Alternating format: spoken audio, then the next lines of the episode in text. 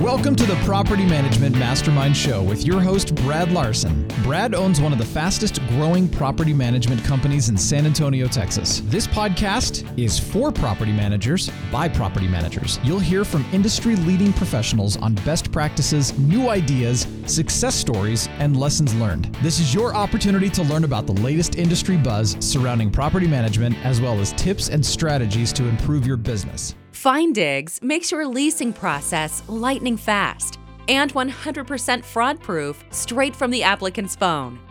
Findigs not only instantly verifies income by connecting directly to bank accounts without any documents uploaded, but also uses 3D selfies and facial match technology to perform complete fraud proof bank grade identity verification, allowing property managers to process applications in under an hour. For more information, check out their website at www.findigs.com or reach out to Henson at henson at findigs.com. Hey, everybody, this is Brad Larsen. I want to talk to you about a new podcast out there that I would highly recommend called 300 to 3000 How to Grow Your Property Management Company to Scale. One of the hosts is Matthew Whitaker. He's a good friend of mine. I visited their operation and I really, truly respect what GK Houses has done and they are still doing they are experts at growing at a fast scale into a large scale business. So expect to hear the real world truth about all the mistakes the company has made growing into it and all the good things they're doing. Again, go to 300 to 3000.com. That's their website and catch them on iTunes, Spotify, and or Stitcher. Look forward to hearing from good things from those guys. Take care. Welcome everybody to another edition of the Property Management Mastermind podcast. I'm your host, Brad Larsen, and today's guest, I have Mike Catalano coming at us. He is going to be talking to us about the initiation and development of a new business called Pure, a property management company. And so Mike has been a long time uh, property management company owner. He is very astute in the business, and it's an exciting interview we're going to have today to learn more about Pure and their intentions and what they've been doing and where they feel they're going to go. It's quite exciting. Got a lot of interest brewing on this. So without further ado, Mike, how are you today? Doing great. Thank you so much for having me. Really appreciate it. Appreciate you coming on. So let's get to the introductions real quick. Kind of give us a couple minutes about who you are, what you are. Yeah, absolutely. Well, I'm you know co-founder of Pure Property Management. Uh, as you mentioned, I've been in this industry, you know, for 25 plus years. Not to age myself completely, but I have been in it for quite some time. Uh, family's been in it, uh, obviously, prior to that. Uh, you know, just kind of a little background on how long I've been doing it. You know, we used to take property management calls in our house. We had a property management hotline uh, 10 years old, uh, when the phone rang, we were sprinting down the hallways trying to answer this thing within two rings. And, uh, you know, if it uh, got past two rings, we would hear it from our family. Uh, and generally, 90% of the time, it was my dad uh, checking to make sure we were answering it. So, you know, had a long lineage of that, you know, even all the way down to when I was 10, 12, 14 years old, my uncle and I and my dad used to go down to the San Jose courthouse steps uh, to buy foreclosed properties. And once we would buy them, you know, they were usually trashed, and they would take me to the property, drop me off with a uh, with a big uh, garbage bin, and say, "Clean it up. We'll see you later." so. Uh, we've been flipping homes, and you know, pre- we would prep those homes, we would paint them, we would clean them, and do all that stuff to the point where uh, you know, we would get it prepared and rent them. So our family's been doing it for quite some time. And, you know, once we did it for our family, then we did it for more people and more people. And next thing you know, we had a property management company in the family. My dad had one in Silicon Valley. And then, you know, in the early 2000s, we uh, acquired uh, a company that was about 300 doors, did our first acquisition. And we kind of got done with it. And we said, you know, this is this is pretty good. It actually works out pretty well. And you know, the, the multipliers were even less back then. Uh, and so they worked out pretty well. So then we bought another one, uh, and we bought another one, and uh, then I branched off a little bit and, and bought uh, one outside of the area in Santa Cruz and in uh, in Sacramento. Uh, and next thing you know, after, you know, after prior to Pure, I acquired about 13 companies. Uh, and you know, for me, that it was fun actually. It kind of revived me in the business. I've been, you know, I did all the grind of property management. I went from answering the phones, uh, taking the phone calls. you know, I, I used to manage 100 and I think it ended up being 285 or 300 properties uh, with an assistant uh, and worked on that and, you know, worked 80 hours a week and showed all the properties and went through the grind of it. And the goal was to really build the company so it didn't really need me anymore. And oddly enough, when I got to that point, uh, I had some time to kind of, you know, kind of reboot myself and you know kind of saw this change in the industry and this is kind of how Pure kind of came about so uh, you've been around a long time and you know been a NARPM member for years and um, you know loved going to your your conference at pmmcon multiple times as well. Uh, and you know I, I think for me the industry has treated me very well. And you know with, with pure we are very transparent and open and we want to kind of treat the industry well right back. No, I think that's interesting and very uh, it, it sets you apart because you've got the background of the property management industry. You've done everything from start to finish, and that does set you apart as an acquirer because you know as we talk more about the new faction of Pure and the new business that you've started, uh, you got to understand kind of where you're coming from in in order to really understand where you're going. And I, I like where you're coming from. I like where you're going. And there's a big difference because we do see some acquirers uh, in this industry, in this space, to where they've never really done property management. They don't really understand it from the ground level. They understand it from the 30,000 foot level, but they don't really understand it from, you know, doing it in person. And that could be a good thing or a bad thing. I mean, you can, you can spin that either way, but I can tell you most operators out there, most people that are, that are doers in the property management world, they like the fact that you're coming from the space of actually getting it done by yourself, getting it done you know, at the user level. So I want you to talk more about Pure and what it is and kind of where you envision this going. Yeah, and, so why don't I kind of talk about how we we kind of got it off the ground and started? And you know, it's something I've had in my head for quite some time. I've been watching this happen.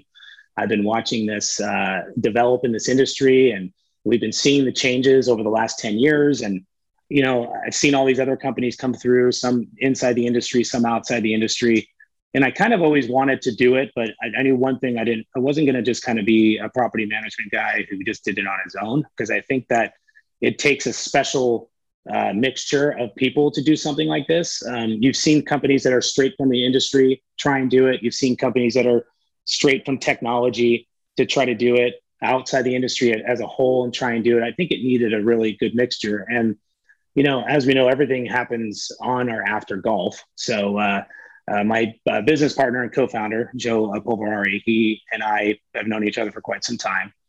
And, you know, we finished a round of golf and, you know, one of our really close friends who introduced us, he's uh, actually our uh, lead counsel, Rob Gag- Gagliasso. Yes, lots of Italians uh, in this company, but uh, we welcome all. Um, so he, he and I were just talking and, and, Rob actually wrote my last three purchase agreements for companies I, I acquired.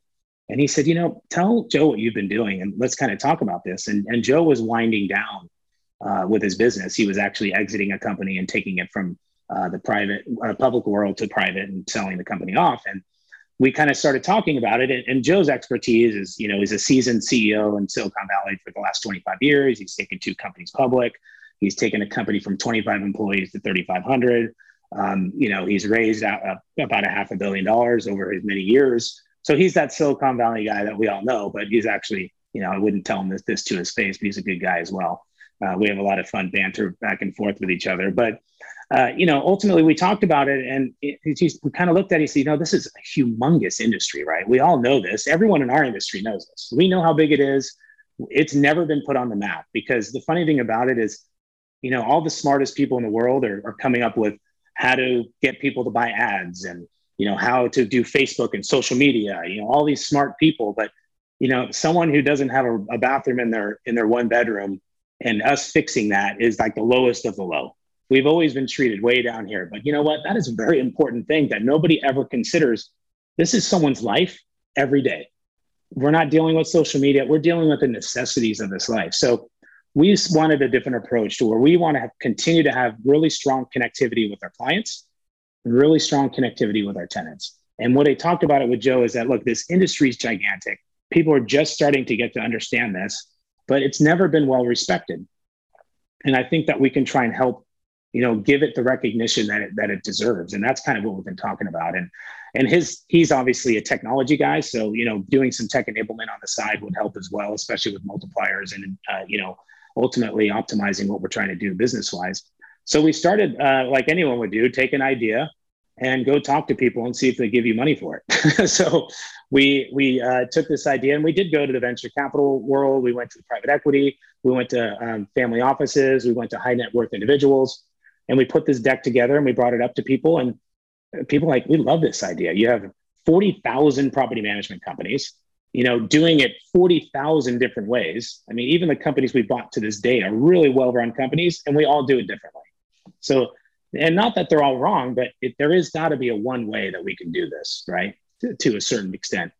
And then there's 30 billion dollars of fee income out there in this in this and this is what the you know public world is seeing in the private equity world and venture capital this is why they're jumping into this because of the recurring revenue and the fact of the matter is there's so much money in it to be had so we've saw this of course but we we basically tested the waters and people were very open to it and very interested in what we're doing now here's ironically so, yeah yeah I, sure. I want to ask a couple questions so uh, I want you to tell us more about your acquisition intentions. I mean, really yeah. kind of where you guys feel you're going. And along that same yeah. discussion point, try to illustrate to us the differences between venture capital and private equity because yeah. that really that really gives us a background of where the money's coming from, who's bringing the money, and what intentions you are using in your acquisition strategies. Go from there.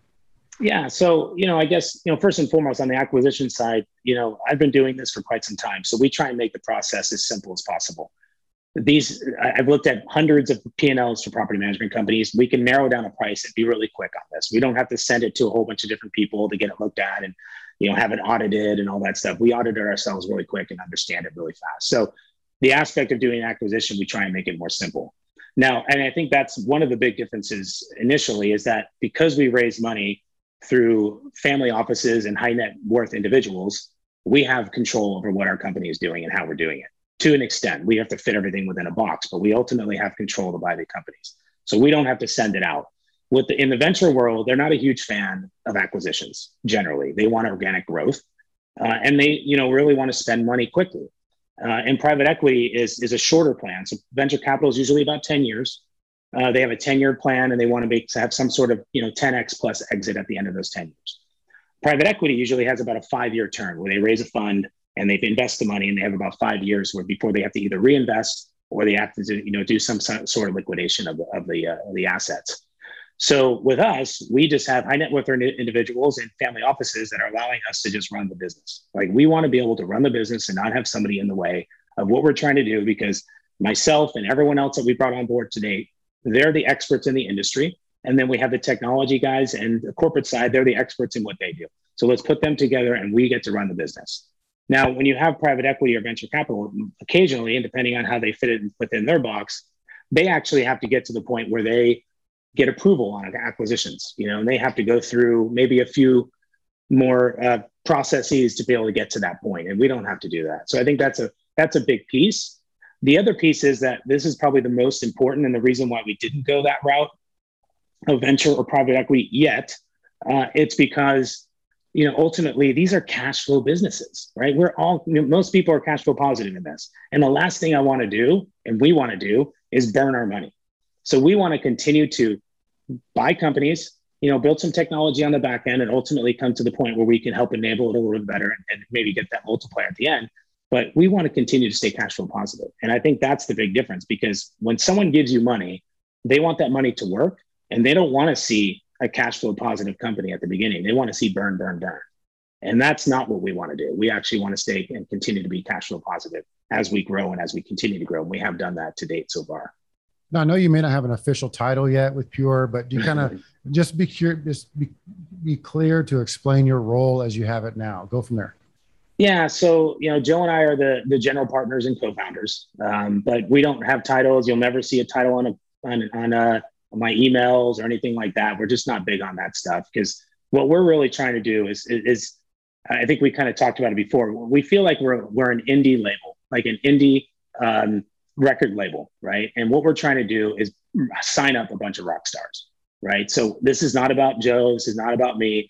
This is about the people that we think are rock stars in this business, and we're trying to bring them together and give them an opportunity to to you know get the recognition they deserve and to be able to come out and say, hey, we've been kicked on, stepped on, and pushed down for how many years now? Has this been a low level, considered a low level industry, property management? I mean, my friends would look at me, oh, you're in property management. Well, I work for Facebook and I work for Google and I work for this in Silicon Valley. I'm like, well, I do property management, but prior to Pure, I only work two days a week. So, you know, good job on your job, but I think property management is pretty good. But at the end of the day, we're, you know, we don't have labels. So my job here is I, I help Joe and I help raise the money.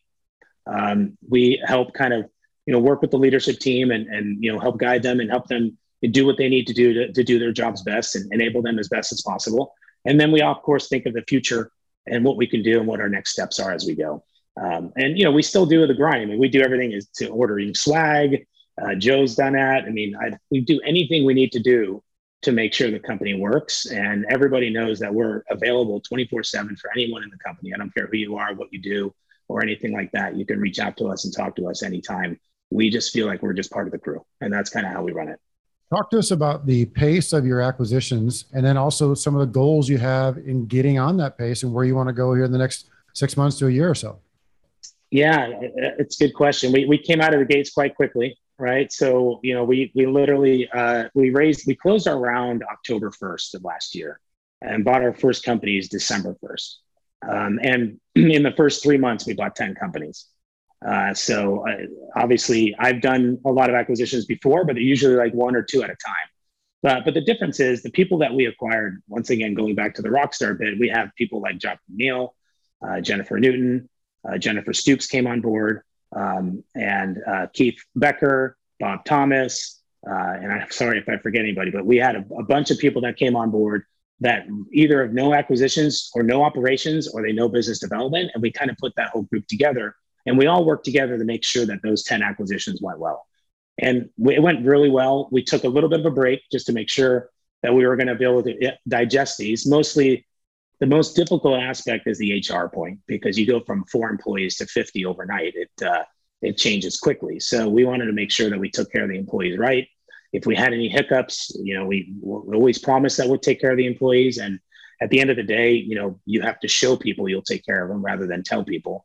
And I feel like we've done that to date. But you know, the goal here is just to continue to acquire. I mean, I think we talked about it before we jumped on. Is you know, we're sitting at you know six thousand plus doors under management but talk to me in two months and that's going to be significantly more. So we're trying to, I think we kind of, uh, our little uh, joke in our company is we're kind of like Joey Chestnut. We're going to try to ingest as many hot dogs as possible without throwing up. So uh, that's what we want to do. But I think the important part of it, it's, it's different because we are actually very picky on who we want to bring on board.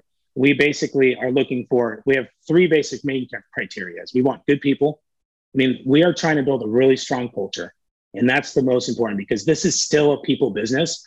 Technology will never replace the people side of this completely. What we want to do with technology is enable them to do their job, right? Enable them to do the people side of the job. And that's what we want to do. So, number one is people. We want good people, strong people, good leaders. Uh, whether you're going to be coming on board with Pure or you're going to stay locally or whatever your plan is for that, those are the criteria for first and foremost. Secondarily, you know, have a good company and usually good people in this industry have good companies right? And they kind of run hand in hand. And of course you know importantly but and not last and last but not least is investable markets. We want to make sure that we're in a good market that we think we can grow in. So we did that at the beginning brought a lot of people on board that i know really well and then they brought some people that they know and that's kind of how this network has uh, continued to to grow. Do you have a six uh, six month or one year goal yeah. So ironically, we started off lower than we lower than uh, we are actually going to hit. So we kind of said, you know, let's let's do ten thousand doors in one year, and now we're looking, you know, and I think we can beat that. Maybe we're at twelve thousand five hundred, and we just keep moving the goalposts on everyone. So it depending on how many we can get. If look, if we can get to fifteen thousand plus in one year, that would be a huge huge feat for this company and what we can do. As long as we can do it properly by taking care of employees, taking care of the clientele uh, and taking care of the tenants that are involved as well and, and not having major hiccups, you know, we'll try and ingest as much as we can. Explain the software piece to me a bit. So you guys are developing your own software or using a third party? Yeah, so we're we're using third party. We use third party right now. We are developing a software, and, and the goal, like I said, is to build the software that enables the people side of things to happen. So we're going to, you know, workflow is obviously a huge piece. We need to make sure that we can have a workflow. I think the difficult part that we all run into in this industry is that we have to use five, six, seven, sometimes eight different platforms to do our job. And the last thing we want to do is have someone have to jump from one platform to the next platform to the next to the next to do one item. Um, so we're trying to put all of that into one. Now we are working on the fact whether or not we're going to work with some outside um, software platforms. because we will open our API up, um, or we'll just build the whole thing. We're in the process of, you know, really getting to the point where building the whole thing makes the most sense. But as you know, this is a humongous product. It's gigantic, and we're not going to wait until you know we're the, a humongous product before we launch it. So we will launch it. To, and the goal is before we launch it is to make sure that it's simple uh, and it works well for the people and better than what we have now. So when we currently when we acquire a company, we keep them on the platform that they're on uh, just because we don't like that disruption. Except we've had a couple uh, companies on really old platforms that are pretty much not around anymore. So we might have to move them off immediately. But the goal is to you know really put in, of course, the accounting side. I think accounting and workflow are some of the, some of the two largest pieces, right? So we want to make sure the accounting side is taken care of properly and make sure we don't screw up money because the one thing that we always say we never miss an owner payment ever so we do that as number one and number two is we really want to have a workflow process that that works and we can take the automated automated side of it and take the 27 pro- step process and turn it into five. And then the person can do the five steps on their own and take all the minutia out from under them so they don't have to go from jumping from one platform to the next. How do you envision your organic growth model to look like? Are you think you guys can can grow organically? Because that's been a challenge with other acquirers is they can buy homes pretty easy but they don't know how to actually go out and do business development. What are your thoughts there yeah. So right now we're working individually with all the companies that come on board. We're looking at what they're doing uh, um, as far as their marketing uh, processes go. We're seeing what their organic growth was previously, uh, and if we if it can be sustained. Obviously, right now you're seeing a heck of a lot more properties being sold than we've seen in quite some time. So you actually have to acquire uh, organically more properties uh, to bring that on to really um, combat that attrition. But I think we're keeping people to, we don't like losing the brand that's been around for 20 or 10 years, you know, that, that's been percolating in that specific areas that we're in. So we've, that we're, that we're jumping in. So we're keeping them going, but we're helping them on the back end. You know, we have a, a, a marketing team um, that's very familiar with real estate, very familiar with SaaS platforms, very familiar uh, with, uh, you know, the Google search and how it works. So we're really trying to work on the organic side individually per company while we're using their name and continuing to use their name. Because what you'll notice about us is, yeah, occasionally we wear swag because look, I've never been wearing had swag and it's it's fun to wear it, but it's not about the pure name yet. We don't need to build the pure name. We want to build and enable the companies that we're acquiring. So uh, it is always a challenge because you know I think what we're all trying to do is get that 75% of self-managed people of all those properties out there to jump onto property management, right? And you're seeing it more and more in, in states like California, Washington, where they're highly regulated. Uh, mm-hmm. and we can see that a lot of these other states are getting to that point as well. So I think that's what we're really pushing is to show the landlord, hey, look, this is important for you. It's your probably your number one asset that you own. So why wouldn't you turn that over to someone who would manage it? You have people manage your money. You have a bank holds your money. You have all these things that manage all your important stuff, but not your most valued asset. So we're going to really work on trying to get that group to to come on board with property management. Yeah, cracking that individual landlord nut is a tough one. Uh, the institutional yeah. landlords get it. You know, even the ones that have five or 10 properties, they tend to get it more. It's the majority out there, like 60, 70, 80% of the individual landlords, they probably have mm-hmm. one to two properties. Yeah. So here's an interesting tidbit of the market. So we all know the super sell off is going right now. I mean, everybody's selling their homes. And yeah. you know, we have management companies that their inventory is decreasing significantly.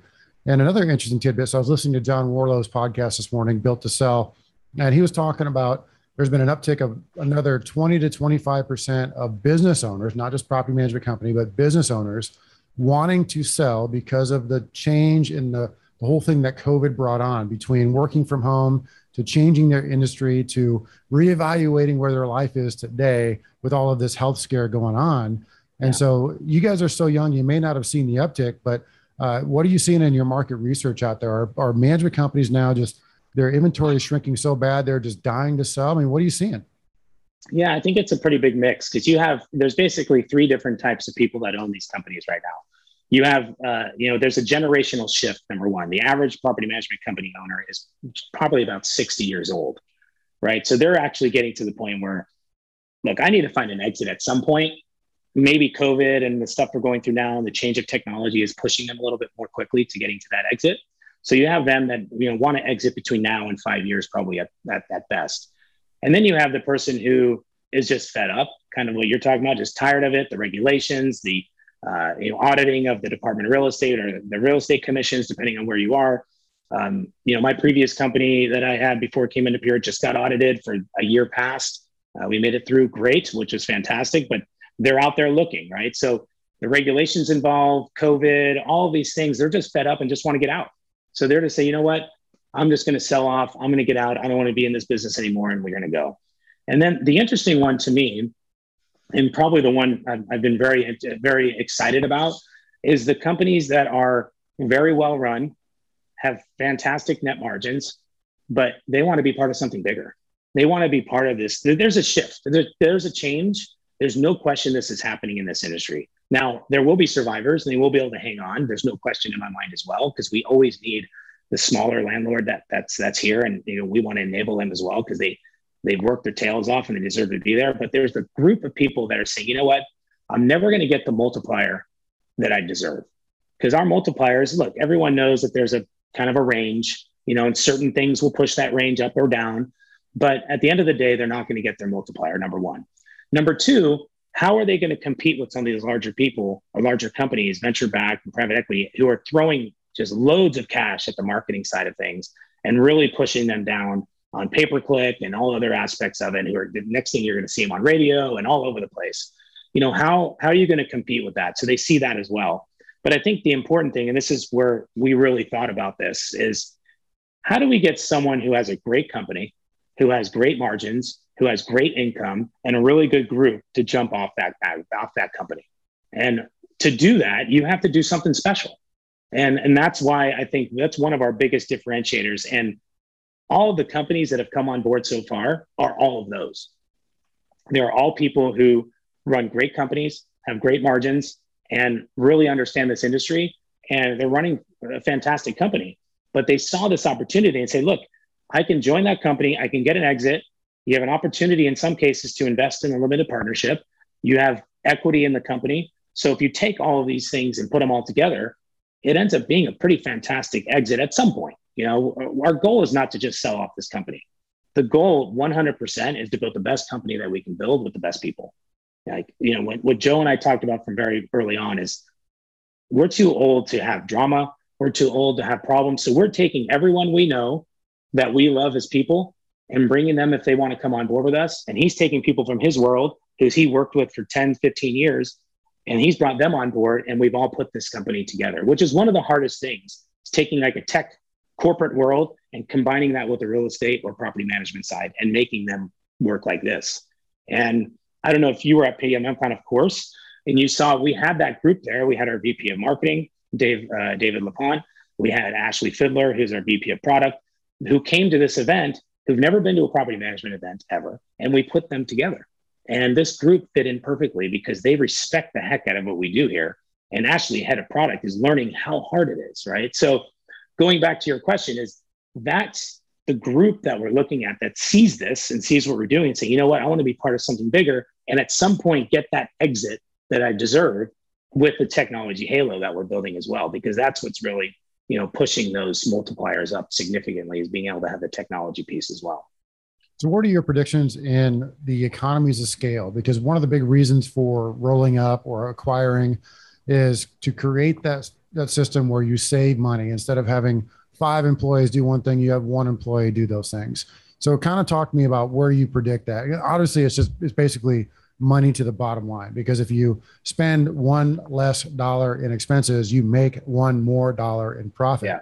So mm-hmm. kind of talk us through that just for fun because it's it's kind of fascinating to me to see where you know you could take a business from I don't know fun figure five percent margins to like a twenty five percent margin because of those economies of scale. But give me some real world stuff there. What's going on in your head?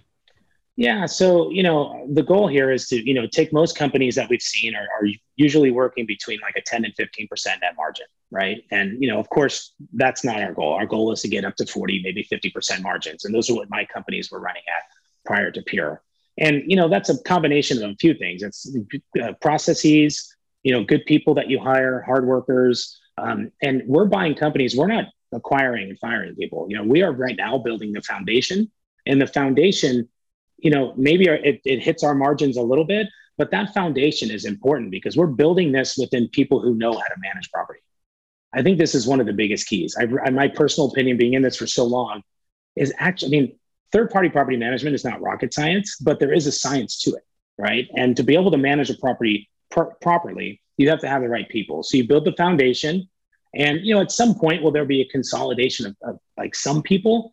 Yes, but the foundation is important. You build that foundation out, and what we've already noticed is some people who we've acquired maybe their their job is not a full-time job and where they're working but we've moved them onto the corporate side because they understand property management accounting or they understand business development. And why lose someone's experience when you're doing that? And that's a big difference that we're seeing that these other companies aren't really looking at is embracing the people who understand this business. So will there be a, a point because you have you know a couple different types of acquisitions. You have a foundational acquisition and then you have a roll up right? And there's a lot of those as well, where a company wants to just sell their company, move on, and you'll roll that company in. And will there be a little bit of a consolidation at that point? I mean, that's how I built some of my uh, acquisitions in Silicon Valley. Is we built a big company there, and then we would buy companies and maybe bring one or two client-facing employees over, and then maybe have a few, the rest of them not come on board with us.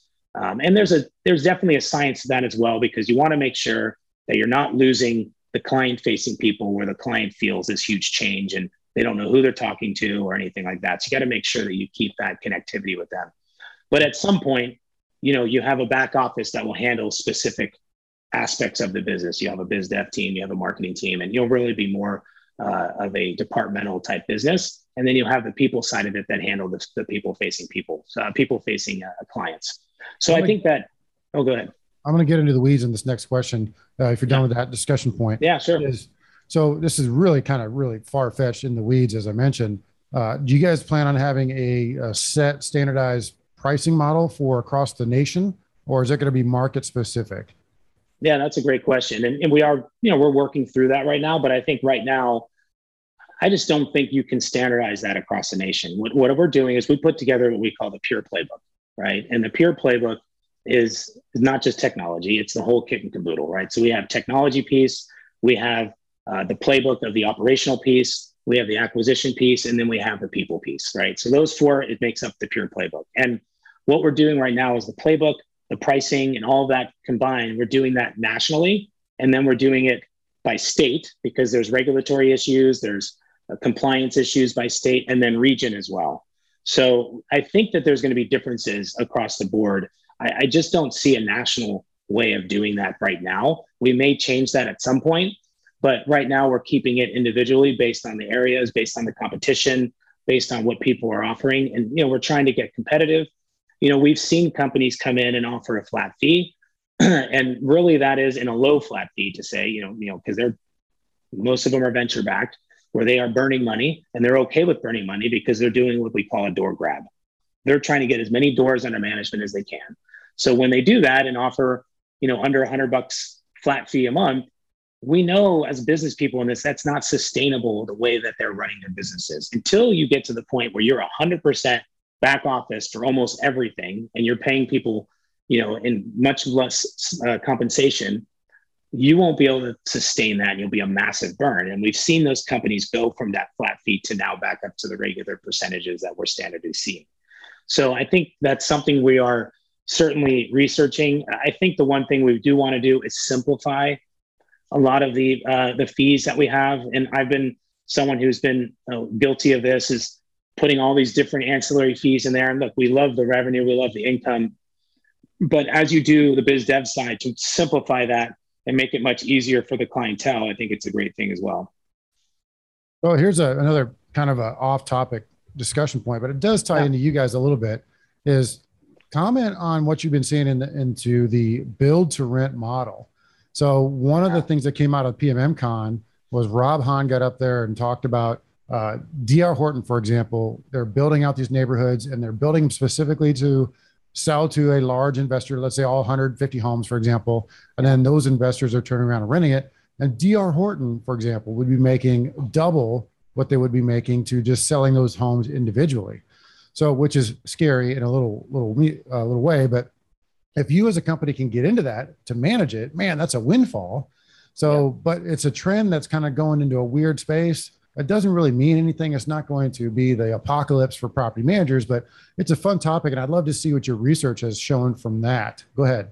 Yeah. So, you know, there's still the funny part there. That is definitely on the rise. You've seen all these huge companies, they're putting in, you know, three to six billion dollars. We've seen in a range of people putting money into the, we're to, they're going to buy 10 to twenty thousand uh, dollars, twenty thousand homes, and kind of either buy them individually or build these uh, build to rent. So there's a lot of that going on. They, you still have eighty percent of these rentals in this nation are still owned by people who have one to ten doors. So they're still going to need that aspect, but you know, institutional management is quite different, obviously, than a regular individual who's managing a property for someone. And they come and go more quickly because they do build these things up to sell those portfolios. So you have to be prepared as a management, not to jump off topic. Be prepared if you are managing 100 or 200 doors for an institutional. Be prepared when those go away because it's probably somewhere between a two and five year uh, cliff where that will change. So I, I would say, you know, what we are seeing is that these the interesting part, and I totally agree with it. You have a generational shift right now where the millennial uh, generation is looking more to rent than they are to buy. And that's why they're building these build to rents because like this generation doesn't like to buy. They like to rent, and the, the numbers show that. And they want to be able to move and, and go anywhere they want at any time, along with the fact that people are being able to work from home, only having to go in a couple days a week.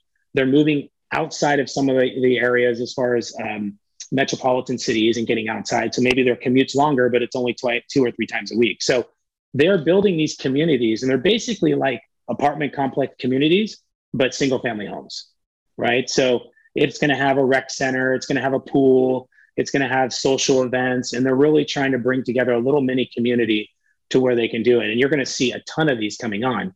The biggest question, in, in my opinion, is will those companies like a Lennar and a Blackstone and all these ones that are building it, will they ultimately, and they do have management, but are they going to manage that on their own? Or will they go to a company who has some sort of tech enablement side of it to really um, you know go and help them manage their business and that's still yet to be determined because we know historically we've seen these larger companies try and manage it and it hasn't worked out that great for them because it's a property management's a tough business right? There's really nothing out there to make it simple and that's you know what we're trying to kind of solve but they run into a big problem of becoming a service business which they don't really want to do. Yeah, but i do think it's it's a big change for sure. One of the things I know about you is you're you're well versed on what's going on in the actual current happenings in the management industry, along with uh, the real estate industry as a whole. Need a repair at 2 a.m.? Easy does it. Easy Repair coordinates maintenance and nothing else, and takes after hour maintenance calls for property managers, working with your property management software so you can see exactly what Easy is doing without leaving your own software. From Las Vegas, Nevada, our full time maintenance coordinators will dispatch your work orders directly with your vendors. Give us a call at 800 488 6032 or visit our website, easyrepairhotlinellc.com. So let's talk about one other fun topic as of recent is the CDC and all the moratorium, uh, eviction moratoriums that are going on. So apparently, uh, you know, whatever, whatever's going on, and they're ending at the end of July. 2021. I think that's kind of the bottom line. Uh, throwing away all of the, you know, who's ruled, overruled, and other underruled. You know, I'm so sick of hearing it. It makes me want to yeah. cry. But there, it's going to end the end of July. Yeah. Would you agree? Okay. Yeah. So between that, Maybe. well, depending on what state you're in, let's put it that way. Very good point. Very good point on that. So. Uh, depending on which state, but they're talking at the federal level. So you're looking at the super hot real estate market, and now you have potential inflation coming in and you have this more this eviction moratorium going to be potentially potentially ending in July. Where is this all taking the real estate market here for the rest of the year? Yeah, it's it's a super interesting topic to talk about. So when we had, ironically, like Pure, we signed our first uh, lead investor the day before the country shut down, right? And that was a weird time because we were super excited, and then we were like, what the hell happened? We just the country just shut down. Like like we're still after you sign your lead, you go sign everybody else after because they're waiting for the lead to sign because the lead vets you. And and this is part of this problem. Then we're saying, okay, maybe we should wait. You know, this is kind of a strange time to go asking people for money. But we the next thing that we're really worried about was, are we going to get rent in April? You know, of last year. You know, so it was an interesting time. So at the end of the day, we've seen this, and everyone in this industry has seen it at this point in the third party management side, where you're in and we're in, is people, we have good qualifications of tenants, so people pay, right?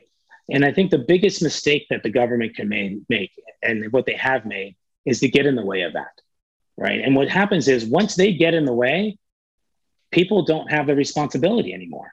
And it's unprecedented that they jump in the way of our contracts and tell us that they don't have to abide by a contract that we have with another individual, right? It's unprecedented. And why landlords, look, I totally get that tenants have hardships with this. We all have. Everyone's gone through something. I don't care if you're a tenant or an owner of a property or a landlord.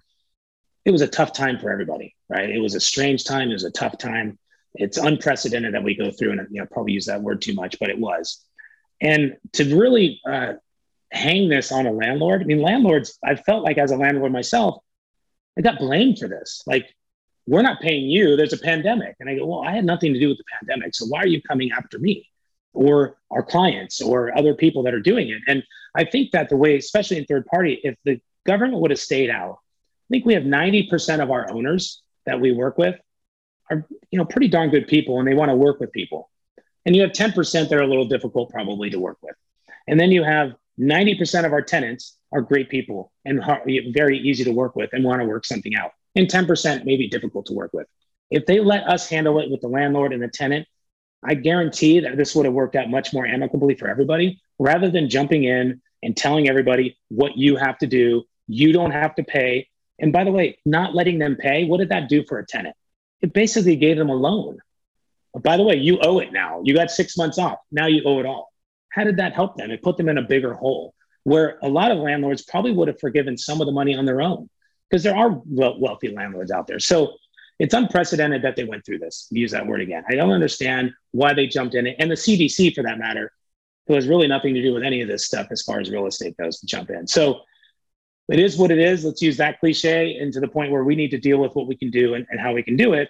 So to, kind of point into California, which is has going to have their own rules, they can continue to expand or extend, extend, extend. And uh, we just kind of say, okay, well, at what point does this end? Now they're saying, you know what, you can apply as a landlord and we will pay you your rent. Well, that's fantastic, but it's taking forever for them to get the money. So the landlords are now fronting the money for months and months at a time. Uh, previously, they were talking about allowing you not to pay your mortgage.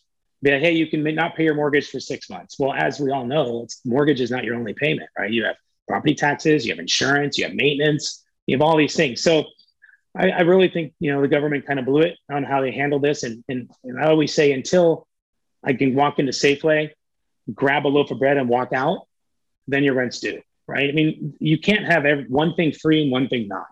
So we need to be able to work something out and let the people do it on their own. Most people are good people and want to work things out. We have good qualifications of our tenants. They don't want to have ruin their credit. They don't want to ruin their re- landlord reference. They want to work something out, and that's what we really saw before they stepped in and and change things again. So I'm not sure where we'll go. The, my only worry is that if this pandemic ultimately doesn't go away, will we be right back where we started from or even worse off? Um, but when this ends, I don't know. Uh, it's going to be a very interesting thing. But I think most importantly in our, our business, you know, we're looking at 98.5% of rent collected over the last year. So, I mean, that just shows you that there's there the people out there want to pay their rent and they, they still see it's under it's understood and it's due. Yeah, we're in the same boat. That's roughly about what our rent collection rate is. I mean, 98, yeah. 99%. So, yeah. you know, it would have been easier for them just to let the local magistrates, the local judges dis- yeah. determine who gets evicted or not evicted. So, kind of getting rid of all that. Let's imagine if we get all of a sudden a flood of homes into the market coming off of uh, mortgage foreclosures and or evictions and that's going to cool off the sales market and potentially uh, just kind of put things back to normal a little bit. I mean, you know, we use that word unprecedented. Well, dang it, the sales market has been yeah, unprecedented crazy. of recent. You know, you, everyone has stories. They put the home in the market. It did this. It did this. And everyone yeah. has stories of, a big sell-off losing, you know, 20%, 40% of their inventory to individual landlords just like seeing the high watermark and they're saying, you know, heck with it, sell it and I'll go put the money in the market or bitcoins or whatever they're going to do. You know, so it's it's an interesting time, and we don't know exactly what's going to go on. I'm just trying to bring up to see if we can have a discussion because I know you do a lot of research on your side, and you, you're around a lot of smart people there And that is kind of fun to talk about. So let's kind of wrap this up. I want you to put out your URL. So, how does somebody reach you and find you as Pure? Yeah, so we're uh, purepm.co. Uh, it's www.purepm.co. Um, you go to our website there. Once again, uh, I think one thing about Pure is, and then we kind of talked about earlier, is we're not making this about Pure. We're available to reach out there. You can anyone can reach out to me anytime. I take every call. Um, I love talking about this business. I love talking about the industry. Um, but as you can see, we're not putting our name out there. We've done zero press releases. We've done zero announcements of acquisitions. We really have done nothing. The first thing we've really actually did is through that party at PMMCon with, um, you know, uh, um, Enterprise Bank and uh, uh, Second Nature. And you know that was the first thing we actually did publicly. You know, is is really just throw a fun party. And at that party, it wasn't about Pure. It was about hey, let's let's finally get out of our houses in our first mask-free conference, which still you know freaked out my wife, but we were okay and vaccinated and all all okay. But at the end of the day, everyone was so excited there. I felt because it was finally we're out. you know, we're finally having fun and. But at the end of the day, this is not about you know myself or Joe or Pure. It's it's about um, the, the people that are coming together as a whole and and really trying to change uh, change you know embrace the change of this industry right and be part of it so yeah you guys, have been very, you guys have been very quiet about this i even had to ask you if you were even ready for a podcast because everyone's kind of you know buzzing around it in the background they're like this this this and you know no one really has heard from you or and be very frank you have not been beating the drum which is fine because you guys have enough going on to where you can pace it out and people will hear about it word of mouth and you're doing the right thing so I, I love what y'all are doing. It's interesting. It's it's good for the industry. I think it elevates everything that we're doing as far as a whole, as far across the board in the nation. And I, I, wish you guys the best of success. So one more time, how do we reach you if someone wants to talk to you further about acquisitions or just property management in general? How do we reach you? Yeah, you can reach me obviously through there. If you're in, on Facebook, you can connect, with me there. You can email me, mike at purepm.co. Uh, those are kind of the best ways to reach me. I probably don't want to put out my cell phone uh, uh, on Facebook Live, but uh, if you email me, you will get my my uh, excuse me my cell phone. You can text me, call me at any time. But those are the ways you can reach us. We have a great team, so anyone that you know who might be working with Pure, they're all open to talk to everybody as well. And I think that's the fun part too. Is the group we brought together? They're so excited about this. I mean, every single day. Don't get me wrong; it's a grind. We're working our tails off, but every single day we wake up working with people we like, we like, and we enjoy working with, and it's fun. Uh, and that's what really what the culture we're trying to bring. So um, I'm sure some of the people that are listening know people in, the, in our company. Feel free to reach out to them anytime. But you know, I'm always available as well. Mike, thanks so much for coming on. We'll talk to you soon.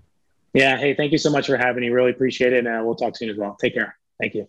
As more tenant friendly legislations are passed, from reduced security deposits to no evictions in the winter months, and everything in between, in the future, the landlord's income will be ultimately affected, and even being driven out of their rental business. Property managers and landlords need to make sure their voices are heard to help reduce the tide of these increasing laws that will ultimately make owning a rental property more difficult and costly. Let your landlords know about SureVestor's landlord protection insurance to help them protect their rental income. Call us at 800 975 0562 or visit surevestor.com to learn more about SureVestor and how it can help you protect your landlord's income and grow your business. This has been a podcast episode by PropertyManagementProductions.com. Be sure to subscribe to our podcast, leave us feedback, and come back for our next episode.